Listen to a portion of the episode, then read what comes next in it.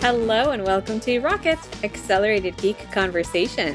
This episode is brought to you by Squarespace and Miro. I'm Simone de Rochefort, senior video producer at Polygon, and I'm here with Brianna Wu, game developer, and Christina Warren, senior cloud advocate at Microsoft. How are we doing? Well, uh, I, am I'm, I'm here from the the Capitol Hill Autonomous Zone, uh, reporting for duty. Oh my god! So you've officially like seceded from the city? Uh, well, the neighborhood has, sort of. It's I, yeah i mean i'm i'm like right on the cusp. Like depending on how the flag like the map is drawn i'm like either in it or just on the outskirts. Uh, i am in capitol hill but uh, but it, it, doesn't encompass the whole thing. But yeah i mean apparently we have decided to just uh, you know uh, secede from the city that's that's that's that's uh, where I am right now. Yep. You haven't seen any explosives lately, and by explosives I mean candles. Like you're safe. oh right? yeah, no. Uh, fortunately, the the candles slash explosives. So for for listeners, the Seattle Police Department decided to uh, uh, say uh, to, to post pictures on the internet and say that that explosives were were being um, uh, you know, uh, uh, like thrown at them or whatever and that they were in danger and that's why they had to violate what the mayor had promised that they wouldn't be using tear gas with a the, the photo was of like small candles like the type that you would you know have at mass. Like yeah come on. It's pretty stupid. Before we uh, start the show today uh, i just wanted to say something to all of our listeners. Uh, it's wednesday when we're recording this. Uh, j.k rowling's blog came out. Um, everybody here on the show today. We are disgusted by it. Our stomachs are churning reading it. But and I just want anyone out there, if you're trans, I just want to know we see you, we see your humanity. Um, this is disgusting, and I'm I'm very sorry you're having to endure this trauma when there's already so much trauma you're asked to endure on a daily basis. So we see you. And I just wanted to start the show saying that. Thank you. All right. Let's get into I swear this week's going to be a bit less fiery than last week, but I don't know. We haven't recorded the end of it yet, so who knows? We might get there. Uh first off, let me tell you, WWDC has been scheduled for the week of June 22nd, and uh, the rumor klaxon is sounding. Oh, the rumors are here. Uh, and they're kind of old rumors, but the streets are saying that Apple is going to announce at this WWDC its shift to its uh, proprietary processors in Mac computers to replace the current Intel chips. Uh, these new processors would be based on the same tech that's in the iPhone and the iPad, and it will be the first time, theoretically, allegedly, that Mac would or that Apple would have its own processors in the Mac. Is it going to finally happen? Yeah, I, I am. So, a report like this, it would be very strange if this were false, especially since these rumors from a supply chain standpoint have been coming out for a long time. And when we talk about making the processors, what we mean is you might see like they're making their ARM chips, they're using the ARM instruction set. So rather than being compatible with with current uh, Intel chips, which you know can run um, x86 uh, software, um, they would uh, be more akin to the sorts of processors that, as as um, Simone said, are in the iPhone or iPad, which in single core scores can surpass some of the Intel chips. They also uh, are are more power um, efficient, and so you can potentially get much longer battery life. So these rumors have been around for a couple of years, and I'm I'm feeling like this is this is pretty much going to happen. I think the big question that everyone has and what the unclear point is is that when Apple does this transition and and they've actually done this transition twice before. Uh, most recently in, in 20, 2005 they switched from uh, IBM's PowerPC um, architecture to the Intel um, chips. Uh, but um, the, the big question is if they do this what does that mean for existing Mac applications, both uh, backward compatibility but also what does that do to how people use the mac and how people build mac apps? I think that's the the question mark. And then i have a secondary question mark which is since they just released the you know $10000 mac pro yeah. is this something where they it would be an iterative strategy or is this something where the ultimate goal is to get to a place where if it says mac os it's going to be running on a chip that is designed by apple that that I think is is uh, remains to be seen. Yeah, there's there's there's a lot to pick apart here, and I I feel like people that are not developers are gonna you know, point to Apple's move from cocoa to carbon, or uh, you know, vice versa, um, or you know, you know, the more recent move of deprecating 32-bit apps on uh, Mac OS, which I'm still having problems with every single day. Um, this is uh, it's it's it's going to be a cluster F, right? Like there's just no way around it. Like there were Mac Pros that cost what was it fifty thousand dollars? Are yeah. you asking those people running really high end Maya to just accept that that's going to be deprecated? I mean, do you really think Autodesk is going to start when they barely support Mac as it is, that they're going to support ARM and Intel simultaneously. I mean, there's yeah, Rene was talking Rene uh, Ritchie, friend of the show. He was talking about this on Twitter, and he was he was talking about from a consumer point of view. And I I I do think for consumers, as he said, it's not going to be that big a deal because most people run Safari, Mail, a couple of apps from the App Store. Right. It's not going to be there for them, but yeah, what what really gets me, Christina, is I, I think what are their reasons for doing this? Um, the first is cost for them. Cost. Yeah, for, I mean, I mean, well, potentially, although uh, their chips aren't cheap. I, right. I don't. I think it's about vertical integration. Frankly, I, I think it's about that. According to the report, uh, Apple's uh, this could reduce their uh, processor cost by between forty and fifty percent. Um, so that's a reason. But battery life is really the big yeah. one. And for me, um, I, I, I swear, I am using my iPad with the Magic Keyboard so much it is ridiculous. Like it's by far my main device, and I, I just feel like if you're wanting an ARM processor with ultra strong battery life, where apps are really, really controlled, we have that. It's iPad right. OS. Um, so I'm just. Uh, I'm I'm genuinely terrified this is going to be the the death of the creative Mac, if that makes sense. No, I, I, I kind of agree with you. I don't want to go down like the doomsday sort of scenario uh, because I don't think that's probably going to be accurate. But the reason that I haven't been like super excited about it, even though like in theory, look, in theory on paper, I love the idea of somebody saying, I'm going to give you something that looks like the 12 inch MacBook, uh, but it's going to be running the processor and have speed and maybe more speed and the capabilities of an iPad Pro. Um, and you'll get all day battery life, but instead of being locked into the iPad's ecosystem, you could have access to, you know, a, a real web browser and maybe, you know, uh, some, some apps like, you know, like, like Final Cut or Logic, or people could build real web apps for it in a way that you can't for um, uh, iOS, for instance, iPad OS. Uh, I think that that would be interesting and that would be that would be great if I could bring some of those best experiences. However, I don't feel like that's probably going to be the thing that happens because if instead and, and so there are a couple of ways that apple could go about doing this and we'll we'll presumably find out more at wwdc but one of the ways would be creating a way to just basically say to existing developers, okay, you now have a different processor target for your apps. And so you need to recompile them to run on ARM. Now, for a lot of Mac apps, not all of them, and unfortunately not the big ones, not, you know, the stuff that people rely on day in, day out, you know, your office suites, uh, your uh, stuff like Creative Cloud, um, things like, you know, Maya uh, and, and other stuff from Autodesk.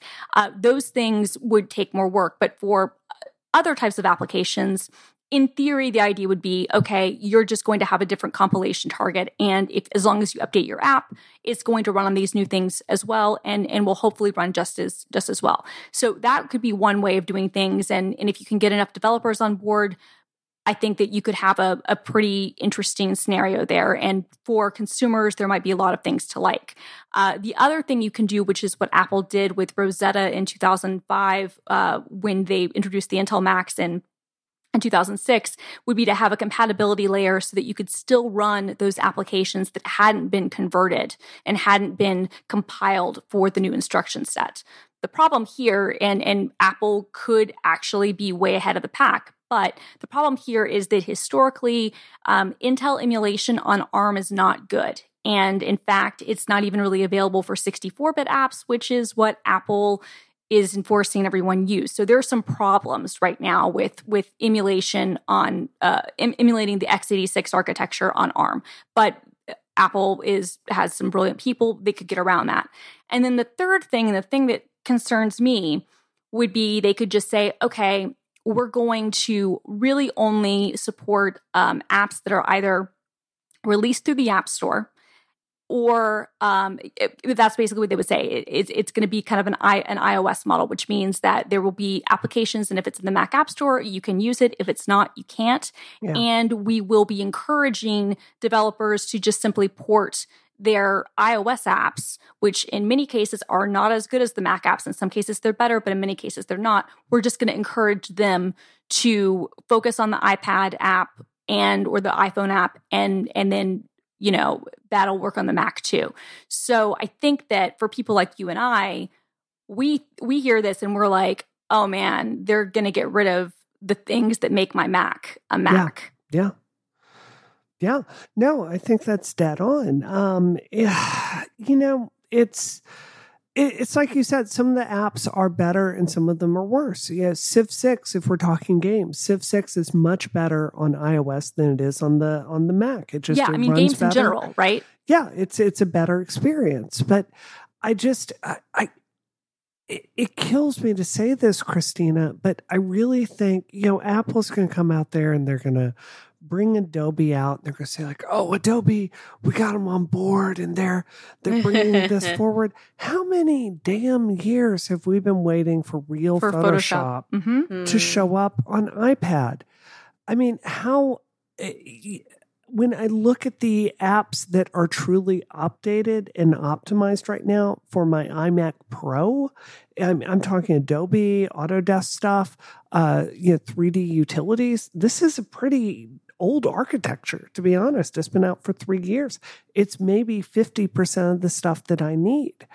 And I just think if you're really looking not at what Apple says, at what their their track record has been of working with Autodesk, at working with, you know, all the, the really, really big creative software companies over the years, it's been a really mixed bag. So do they have the power to bring everyone over to ARM?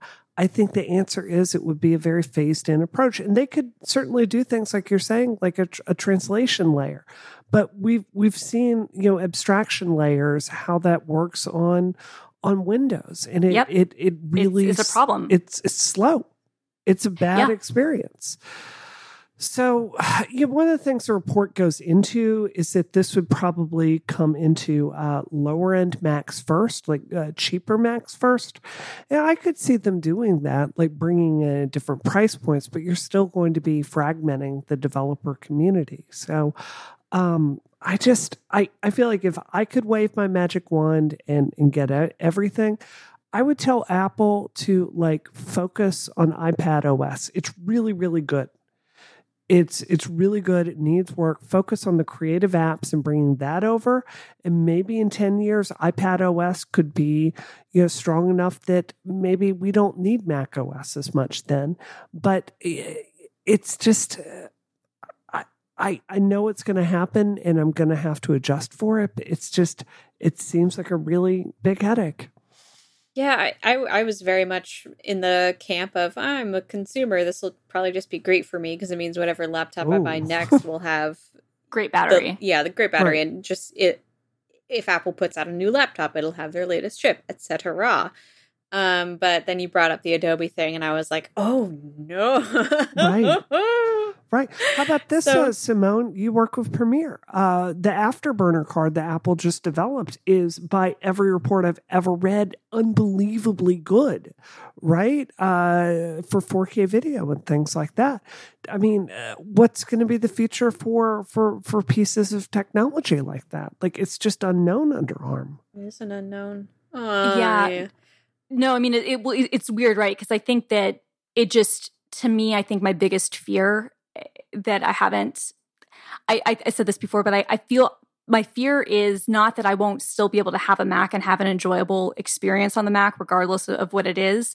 I just my worry is that all the things that I love about the Mac are slowly fading away, and I don't want that to happen. You know, like Well, that's scary. Well, because I mean, and, and and I'm being probably like Pollyanna-ish, but like I, I do have kind of this fear. It's like, okay, you know, you get rid of the Intel stuff, and people are like, oh, not a big deal. People recompile, and I'm like, okay, but part of the great thing about having Intel is that if I wanted to, I could run Linux on my Mac, or I could run Windows on my Mac, or I could Yeah. run other things. You know, like I have this sort of freedom to do anything I want on my Mac, and that could go away, and that I don't, I don't love. You know, um, e- even though the other That's a very Christina fear. completely completely and I, I recognize that for most consumers that's not a fear and that's not anything but it's weird because i do feel like a lot of the not a lot but some of the people who are so vocally like in favor of this are people who if this happened um the you know th- this would affect their use cases and the way they enjoy their machines more than they might expect if that makes any sense Any final thoughts, Brianna? No, I think that's pretty much it. I, I do think that I would really, I think I'd really miss boot camp uh, quite a bit. And um, I don't know. I, I think you can look at metal and look at Apple's uh, sky high promises of metal and what the reality has been, which again is is very mixed. So, you know, here's here's here's hoping. All right. This episode of Rocket is brought to you by Squarespace. Make your next move with Squarespace. Squarespace lets you easily create a website for your next idea with a unique domain, award winning templates, and more.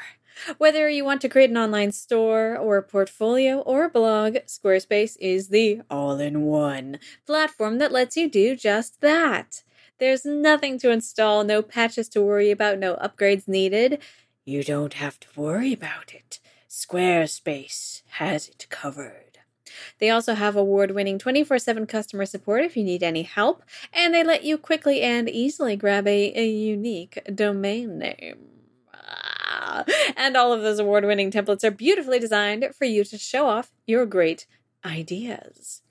I can vouch for the fact that it is pleasurable and easy to use. I've enjoyed building my Squarespace website myself. It always looked just how I wanted it until I decided that I wanted to make it anew, and I had that power because of Squarespace. Squarespace plans start at just $12 a month, but you can start a trial with no credit card required by going to squarespace.com/rocket. When you decide to sign up, use the offer code ROCKET to get 10% off your first purchase of a website or a domain and to show your support for us here at Rocket. Once again, that is squarespace.com slash rocket and the code ROCKET. Oh no, I have to burp to get 10% off your first purchase. Thank you so much, Squarespace, for your support of this show and all of Relay FM. Squarespace, make your next move, make your next website. thank you batman Great. You know that Squarespace asks for air checks when we do ads or anyone does ads. So No. they're, they're probably there's some intern that's sitting there listening to all the ad reads every week. It's like, and they're just Okay. laughing and then they get to No. yours and they're like, just That's where all my followers came from. yeah to- i mean you're the best All right, everybody, we have a very exciting segment for you here. We have a special guest, Katharine Trendacosta, who is the lead policy analyst at EFF and a former managing editor at IO9. Very qualified to talk about what we're going to talk about, which is Trump's threats against Article 230. That's right. It's an exciting week for us here. Thank you for coming on the show, Katharine. Oh, no problem. Always delighted to talk about the internet. Is it in danger? I mean, it's always in danger. So, the internet is a series of tubes, as we all know. Um, but those tubes are governed by laws, and the two most important are Section 230 of the Communications Decency Act and Section 512 of the Digital Millennium Copyright Act. They both have sort of like a similar ish setup, but without them, the internet just kind of stops working the way it always has. And like, were we to completely redesign the internet, we might choose a different internet than the one we have. But it doesn't seem to me that that we're in a world right now where we suddenly want to completely restructure the internet and suddenly have all of the apps that we're using over it stop working the way they're supposed to. So, so can you just give um, the audience a quick overview, just high level, of what Section 230 of the Communications Decency Act and Section um, um, uh, 512. 512 of the Yeah. DMCA are? Sure. So they both contain what are sort of what are known as safe harbors. Uh, safe harbors are designed so that the website you're using can't get sued for what the users do. Um, otherwise, they would never host user content. The liability would be too high. No company's lawyers would let you do it if you could get sued for what any anonymous person online did. Uh, Section 230 covers like most things. Section 512, sorry, so 230 covers things that are that like speakers or publishers would get in trouble for. Um, that's defamation, libel, sort of the whole suite of things that would fall under those. Section 512 of the DMCA works slightly differently. You have more affirmative things you have to do to take advantage of 512. Um, that's the infamous notice and takedown or the three strikes policy. Anytime you see content vanish and it says like due to copyright, that's section 512. And that means that a company that hosts content that users upload can't get hit for copyright infringement, which have pretty huge and insane penalties, like statutory penalties. So what like you intended doesn't matter. And so those two things basically allow companies that let users do things exist. Okay, so, they're both kind of saying if you build a playground and then somebody comes and, and, and poops in my sandbox, it's not my fault. I just built the playground. They're doing the bad thing. Yeah, that's that's sort of it. But it's it's a more like a playground has certain like rules and you you like decide to use them or you don't. So 512 has sort of affirmative duties you have to do. You have to have a notice and takedown system. Like you have to be able to receive those requests. You have to be able to take things down. You have to be able, it's called the repeat infringer policy. You have to be able to uh, get rid of users if they are repeatedly infringing. There's like things you have to do. Um, 230 is a little bit less like that. Um, it's not as, it doesn't list out so many things you have to do. But the the purpose being to incentivize people to allow to, to create things that'll host user content at all. Otherwise, the only way you'd get hurt on the internet is if you had the ability and the money to build your own website. Mm-hmm. Like, because only you would care about what you had to say. So we've had, um, yeah. I just want to preface this by saying I, I truly don't have a strong opinion here, um, but we've had some pretty smart people on the show. My friend Carrie Goldberg being one of them. She's pretty famous for being outspoken against 230. Uh, my friend Danielle Citron, uh, you Yeah. know, very very famous lawyer. She is. Uh, she's pretty uh, mixed on it. Uh, Mary Anne Franks uh, at the University of uh, Miami. She's a friend of mine. She's very mixed on this as well.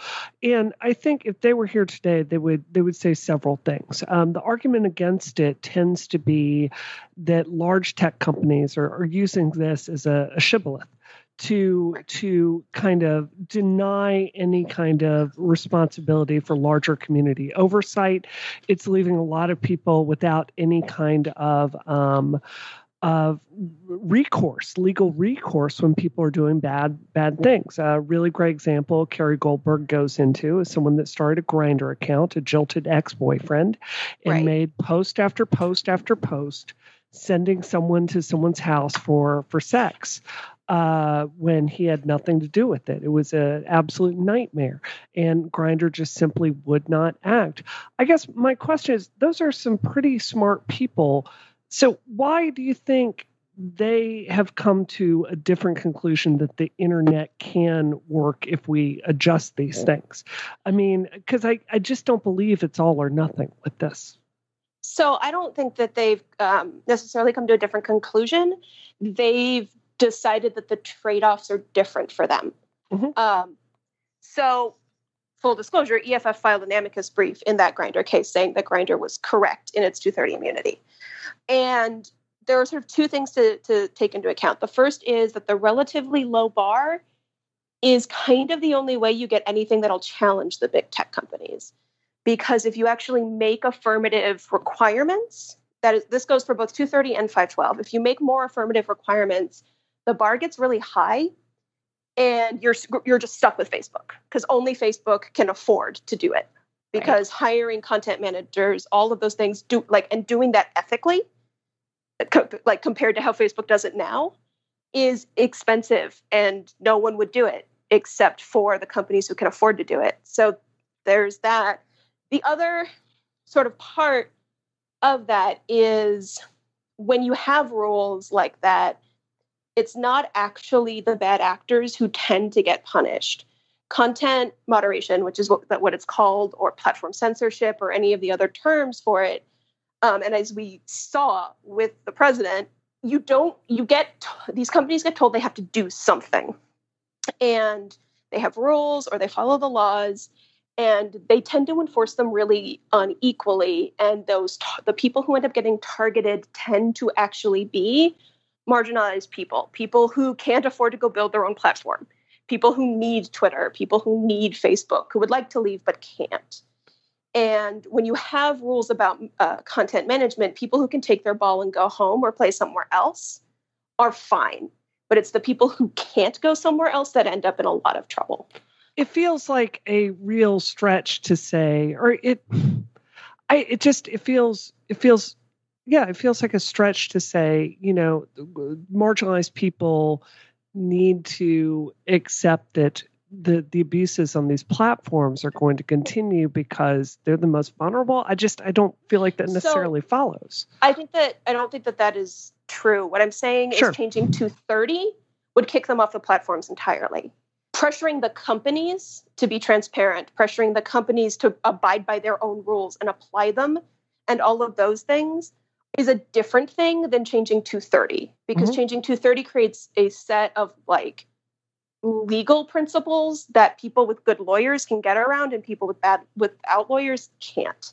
Mm. Um, and so that's the difference is the difference between pressuring companies to to act correctly versus trying to get Congress, Congress, which in a hearing I saw referred repeatedly to Reddit and 8chan as the dark web, as Congress to write right. law, is is a much more like frankly dangerous proposition. They don't really know what they're talking about, and they they often write these laws in ways that they think are helping but cause harm. SESTA FOSTA was the yes. very first was yeah. the biggest blow to Section 230, and it's been a mess. And the people it was quote unquote supposed to help are the Have people who got hurt. Mm-hmm. And so it's not a question of like, these companies are great, they should be allowed to do it, or people should accept harassment. I've been a woman on the internet my whole life. um, that's like none of that is true. It's just that changing 230 isn't necessarily the mechanism for the change you want.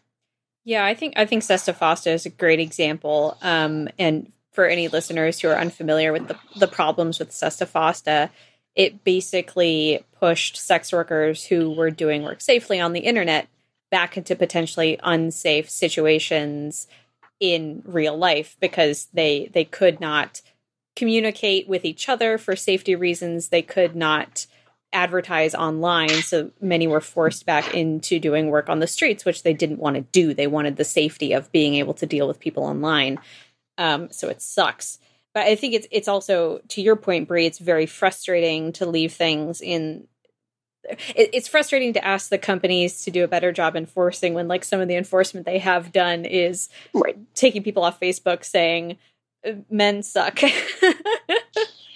It is, Men, men are bad. Oh no, it's committed it's a incredibly word crime. it's incredibly frustrating. Like I work on a project where we index and we re- we record what we consider to be some of the worst examples of that that kind of thing.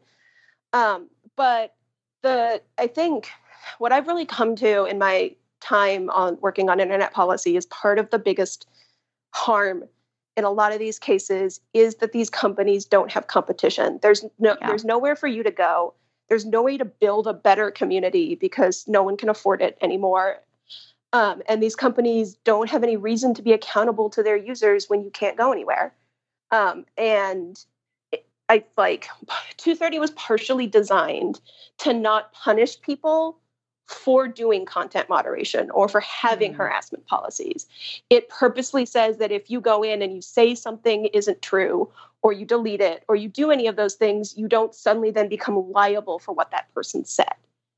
Um, so that it, companies would do that, and so it's sort of whether or not they picked up that baton is like whatever. These companies are these companies, but that's why I said like if we wanted to redesign the internet, we could redesign the internet.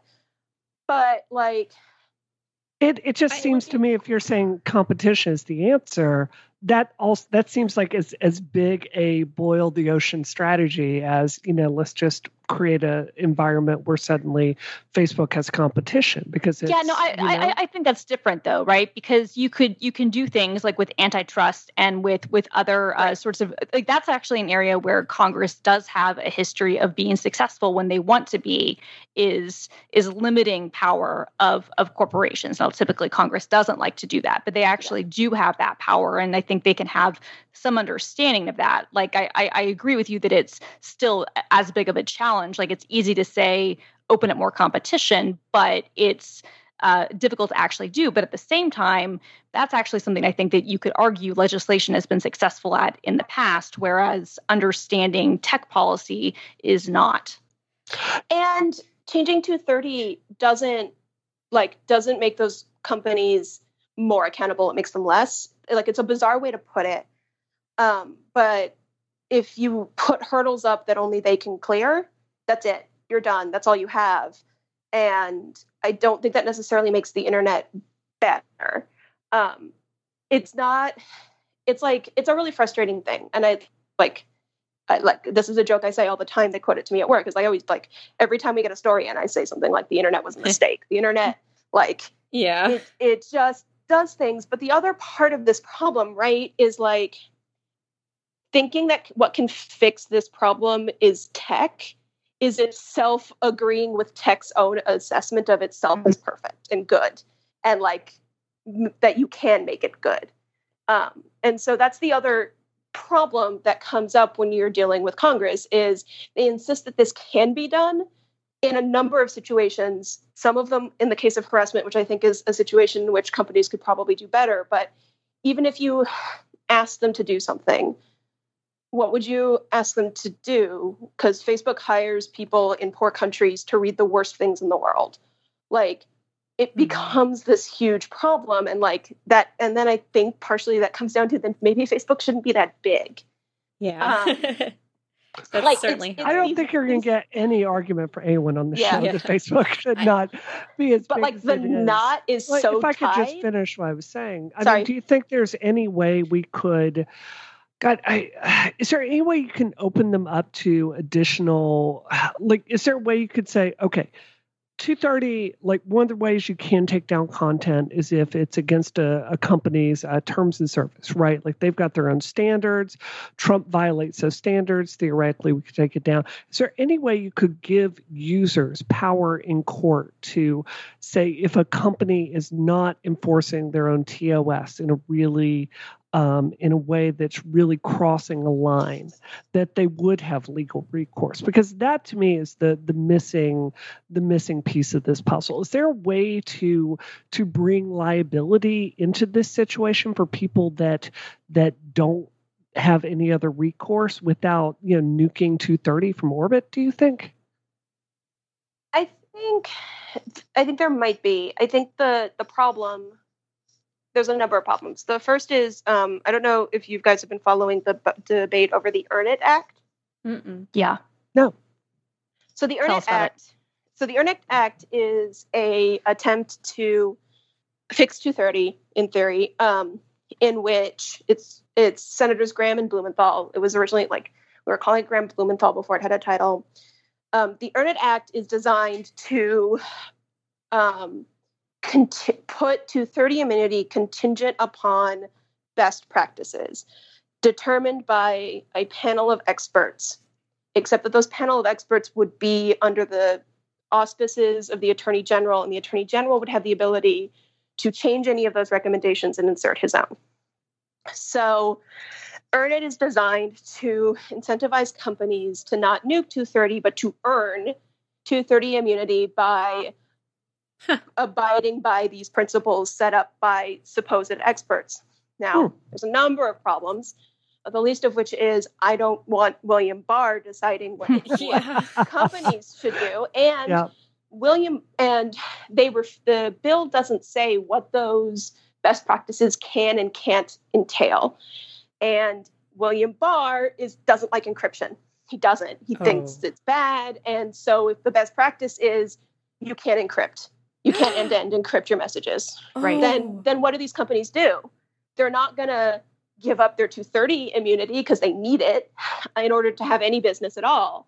So they don't encrypt your messages. Yeah. And like that's one of the few areas in which Facebook hasn't completely fallen on its face. Yeah, that's nightmarish to me. Like even before the encryption, the idea of yeah, you can earn your your immunity. Go ahead. Work really hard to be No, it's gross. Um in my opinion, having just learned about it. Um I wanted to ask how you feel about some of the laws that have been passed in Europe that have made Facebook responsible for things that are posted on it, and whether you think that that will affect how Facebook treats American users, um, or or how it'll affect, I guess, your work moving forward.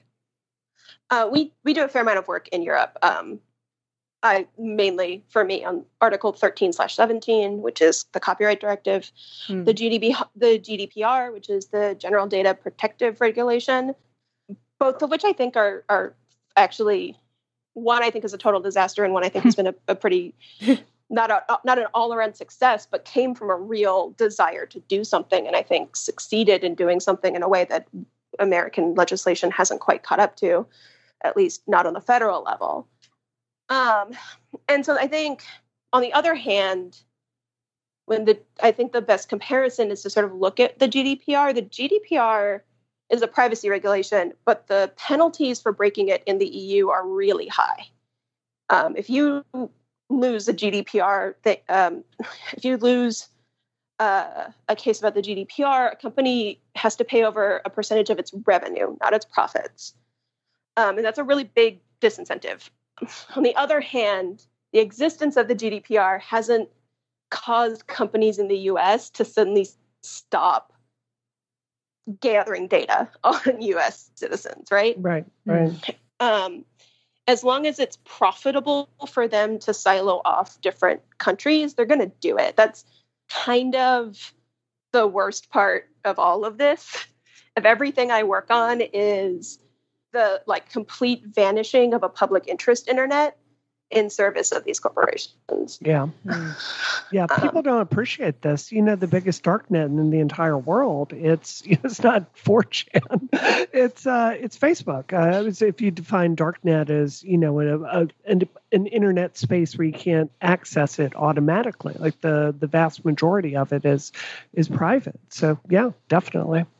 And if you look at countries in which Facebook offered itself for quote unquote free, that is, that it wouldn't count against your data caps, that's been really dangerous. Those Yeah. are countries in which Facebook became the internet Oh, because dear. it didn't cost anything. When you hear about Myanmar and those things, those are often countries in which it's called Yeah. called free free basics, in which Facebook Yep. was free. Like that's why net neutrality was so important. Like that mm-hmm. is that is another aspect of it and and let and I I wish there were easy answers. I so do. It would make I mean I'd be out of a Yeah. job if there were easy answers, but there aren't. And like I I work um way more on the creative end with like on the on the sides of creativity and innovation than I do on the sort of uh, Section 230 end.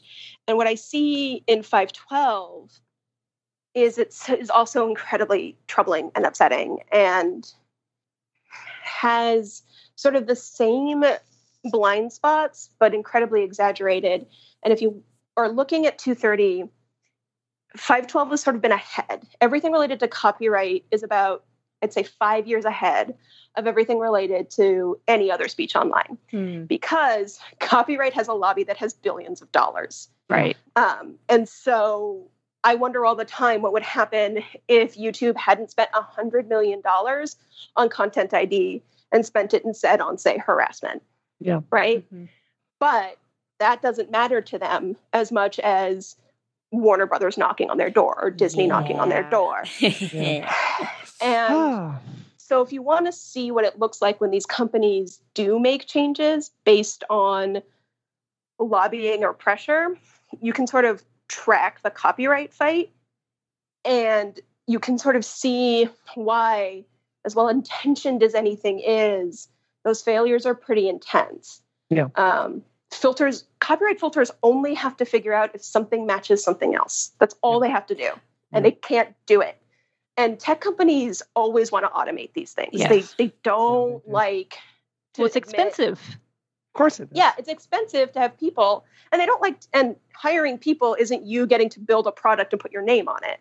Right right? It's the same thing with contact tracing. Like you could hire people trained in this, or you could build an app no one's ever used before, yeah. or you could pay your taxes. Like there are many things they could have done. Um, well, I, I just want to say, you know, we we love the EFF. I realize these are very complicated uh, questions.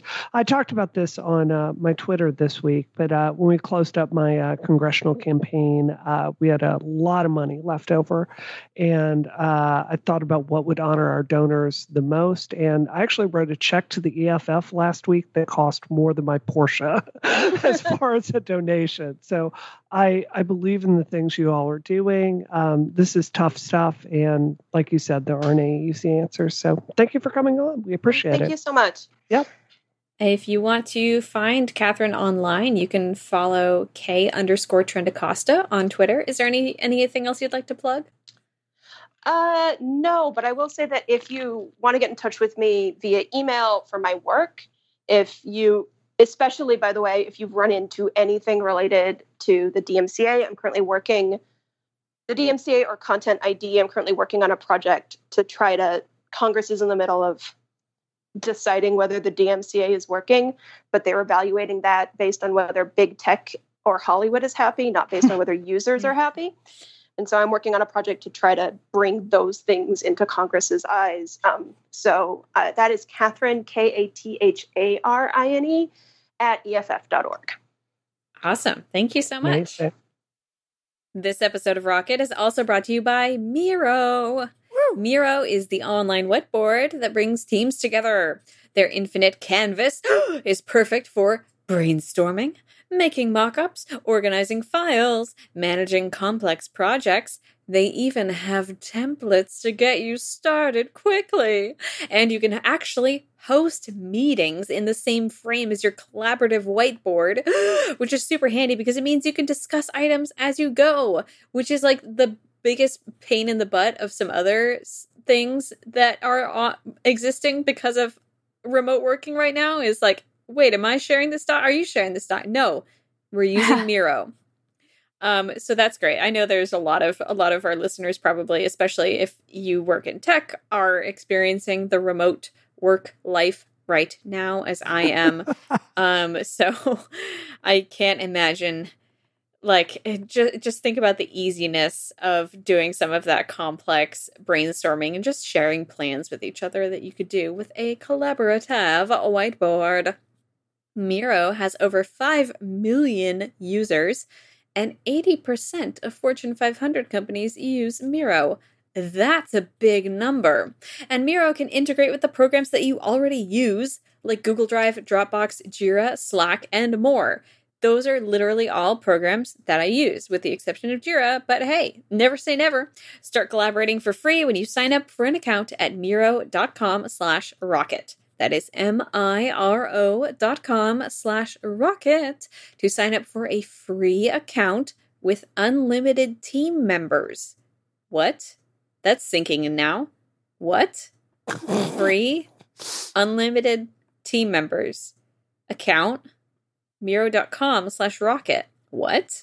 Go there now. Check it out. Miro.com slash rocket. Our thanks to Miro for their support of Rocket and all of Relay FM.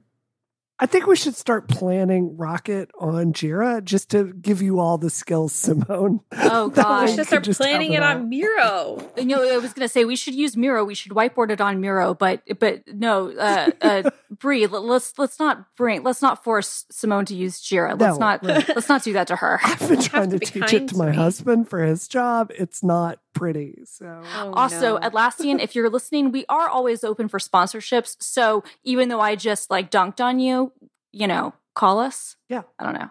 Oh, also, I, I do want to mention, uh, I Stephen, I think, mentioned this on Twitter, but Relay is offering free ad reads for Black owned companies, and I would love to see that taken advantage of. So, if any listeners have a company, or if you know someone who has a company that you feel would be a good fit for the show, go to relay.fm slash sponsor, um, and that would be very cool. So, we're excited about that. It's time for dessert. Oh, it's so good this oh, week. Oh, it's so it's good time this week. for CrossFit Apocalypse. And Brianna, I think, is our resident fitness expert. I would love Yes. for you. Also, like you probably know the lingo, so I would love for one of you to introduce me. I was going to say I've never done CrossFit in my life. This is all Bree. You can give us the intro to this. I mean, it's hardcore, right? The so oh, of course. So I'll just give you a background in CrossFit. So uh, it comes from basically a military tradition. Um, so if you've ever gone to like when my husband goes to the gym, he will get his iPhone and he will just uh, uh, play Pokemon Go and catch Pokemon the entire hour while pushing on the bike at maybe maybe two miles an hour, which is not working out. CrossFit is the opposite of that, where you come in and it's like, go, go, go. And you're doing all the exercises in rotation as fast as possible and you're mixing it up. And it's a lot of weightlifting and it's very, very competitive.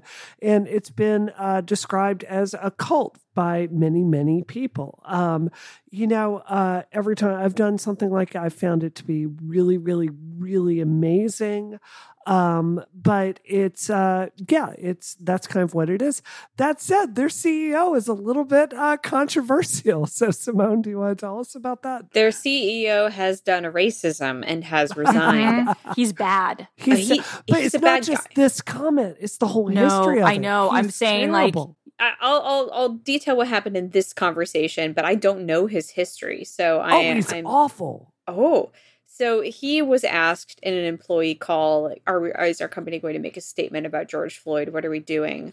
Um, and he said, "What? What?" Eh?" Um, and then proceeded to be racist and be like, "He, he wasn't killed because of his race. I'm a, an idiot." Um, I'm making light of a very terrible situation. Anyway, then people were like, "Wow, that's a crappy thing to say." And fi- I, I guess finally, I should say, after apparent uh, apparently a long time of being a piece of garbage, he has resigned as the CEO of CrossFit. And yeah, so th- this has done it. This true, this historical moment truly is bringing down all of the correct people. That's the end of my summary. So, I mean, this is a guy who, I, you know, with J.K. Rowling in the news today, let's just talk about his uh, transgender policy. So, they, they like, they're like, hey guys, we're updating our transgender policy at CrossFit. And they have it. So, they did it by imposing testosterone levels for, for Holy quote, crap, female that's awful. competitors. And he's like, Oh "Look, my this is a direct quote from him. We've got no interest in excluding anyone, and this is not my effing issue. My issue is blood sugar control. I don't care about you if you're L or G or B or T or Q. Honest to God, I don't care. And so I just want to do this thing that everyone else does. And it's just, it's like every bit of the language that they use is just so unbelievably offensive. He's got a long history of other just terrible comments about, about women on racism. Uh, it's not the first time he stepped in it. And the thing that really pushed this uh, this comment, where he literally, according to CNBC, said, "I don't think anyone at CrossFit is mourning what's happening right now. No one's mourning it at all." And you know it, what happens? It really crossed a line where even his affiliates are are starting to step down and step away from. Yeah, and and so, and so for people who have not been steeped into the CrossFit lingo, and we're going to have some fun with that because it's a cult basically. Uh, affiliates are what they use is is their term for basically like people who own gyms and pay them a licensing fee. Um, also, uh, CrossFit has like caused many people to have health problems and co- all kinds of other things, and the guy that is taking his place is also trash. So I, for oh. one, am very glad that I never did anything with CrossFit ever, but uh, I do think that we should take this time to uh, to talk a little bit about some of the CrossFit terminology because it's just it's real good. I think my favorite one is ATG to grass. That's yep. just amazing. this is the thing. Uh, being unfamiliar with CrossFit, this is the thing that made me go, "Oh, this is a cult." There's just silly, silly acronyms for things that, in many cases, actually seem more difficult to say than just saying the words that the acronym stands yes. for and I don't understand it. I am I'm opening up the page now. Um so I will find you an example, but if anyone else has How about pull up? PU. Okay, pull up is two syllables, PU is two syllables. You're not saving Just time. say pull up. Right. Or if you're having to say like HSPU instead of just like handstand push up, like it's it's like it's hard to remember like what some of these things are. Like Do they say these things out loud or do they just text them to each other? I, I like to imagine that they see these th- they say these things out loud and you know, and they're Sorry like, to you got to do the CrossFit AT- listeners. I mean, you got to do the ATG. You got to do the ATG. And yes, to CrossFit listeners, we know that you are not representative of the hor- horrific viewpoints of the founder. Having said that, and I say this with all respect because I'm into plenty of things that people can roast me for, and I'm like happy to do it. But like, if you do CrossFit, you're kind of asking to be made fun of the acronyms. Oh. I'm just saying. I'm just saying. BW for body weight. W is so much harder to say as a concept than the word weight. W.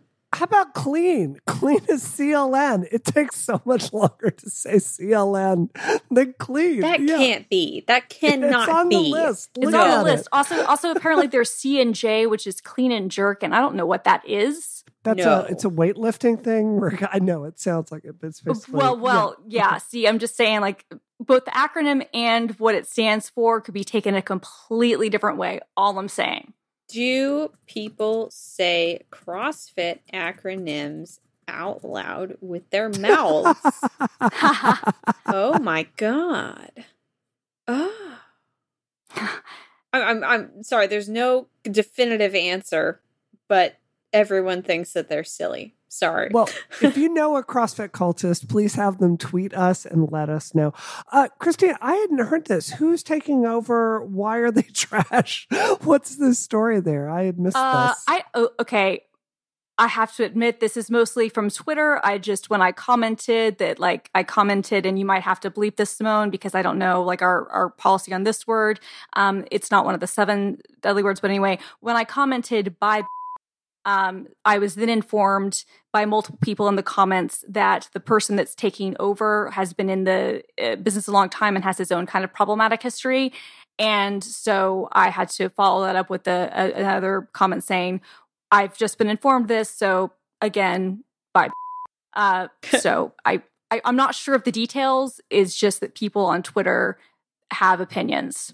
How how about this in 2019? He was asked about diversity. And do you know do you know what he did? He just ignored the question yes. and then walked off stage. Like he pulled a Trump. Um, oh, let's wrap oh. this up so that I can turn my fan on. yeah, for real. Christina, what are you doing this week? Okay, so very exciting news for me. Uh, I was able to get one of the Cyberpunk uh, 2077 uh, limited edition Xbox uh, One X's. Uh, who who spends three hundred dollars on a console six months before the replacement comes out. Christina Uh, does. I, I do. A, the price was actually really good because for that price, it includes the game and the first DLC.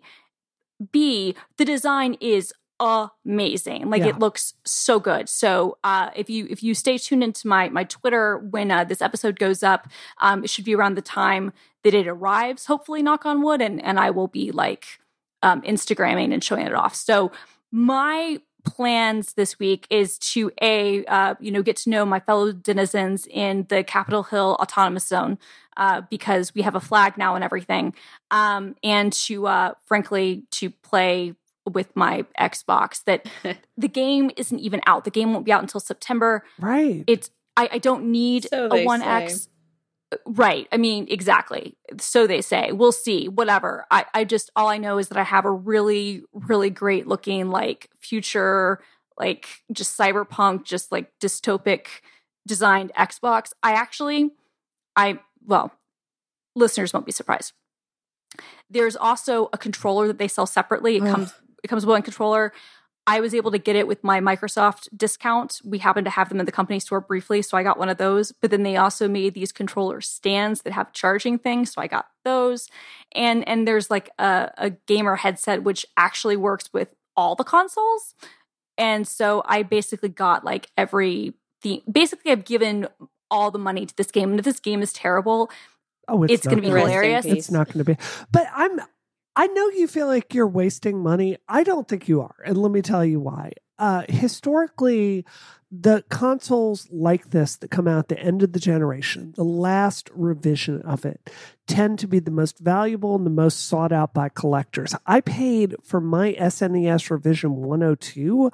I paid a ridiculous amount of money for that because it's oh, just was that the redesigned one? yeah, the top. Well, I guess all of it are top They were all loaders. top loader, how about smaller. the NES top loader? That's a Oh great yeah, example which, too. which I had, which I had. so sought after. The PlayStation, the third revision of the PSX, very sought The after. One. The final version of the PS2, very sought after. Uh, much better with heat tolerances and everything. You can't connect the network adapter to it, but that's okay because Resident Evil Net is down anyway. Yeah. so, so I I actually think you know you've got a library of games. You're going to want to play it years from now. So I I actually think this is a smart investment. I mean, it, it, pr- pretending that I would ever sell it, but yes, I, I you're not wrong. They they only made forty five thousand of them. I actually missed. I didn't see any of the, the tweets or whatever, and so I. I'd been so looking forward to this, and I didn't know when it was going to go on pre-order, and the people at Xbox wouldn't tell me. And um, I happened to like be up, and I was like looking, and then I was like, "Oh shoot, the the the, the pre-order has been up for like hours, and I didn't know." And they were almost all completely sold gosh. out. And I happened to hit Amazon at like the perfect time and because like literally like a minute later they were gone. So i was convinced until the order shipped and i still won't really feel confident until it's in my hands. But until the order shipped i was like i'm gonna get canceled and i'm gonna wind up having to pay $500 for this stupid thing. Uh, but no um it i'm it, it's the the ridiculous part of it is that i have I, I'm living in Switches now, and I, I have a One S that I, I don't play that much, and have a PS4. So it's it's superfluous, but the design alone, I'm like, Oh, it's I had beautiful. to. It's I beautiful. had to. Yeah. My one comment is who would have thought Amazon would be the one to cancel you? But um, bum. But um bum. Brianna, what are you doing this week?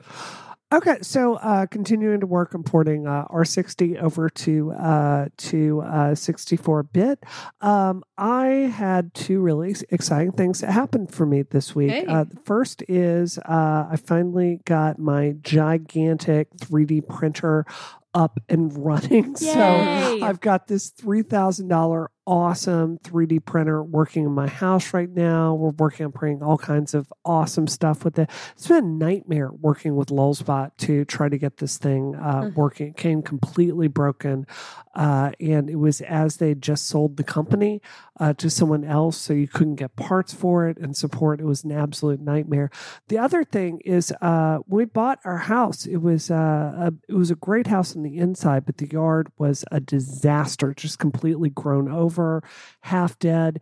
And I actually spent most of today uh, planting uh, a ton of rose bushes Oh in my my, front yard. So I'm going to Oh, have that's so nice. beautiful rose trees and rose flowers like all bright scarlet red when you come up to my house. I get to watch that grow.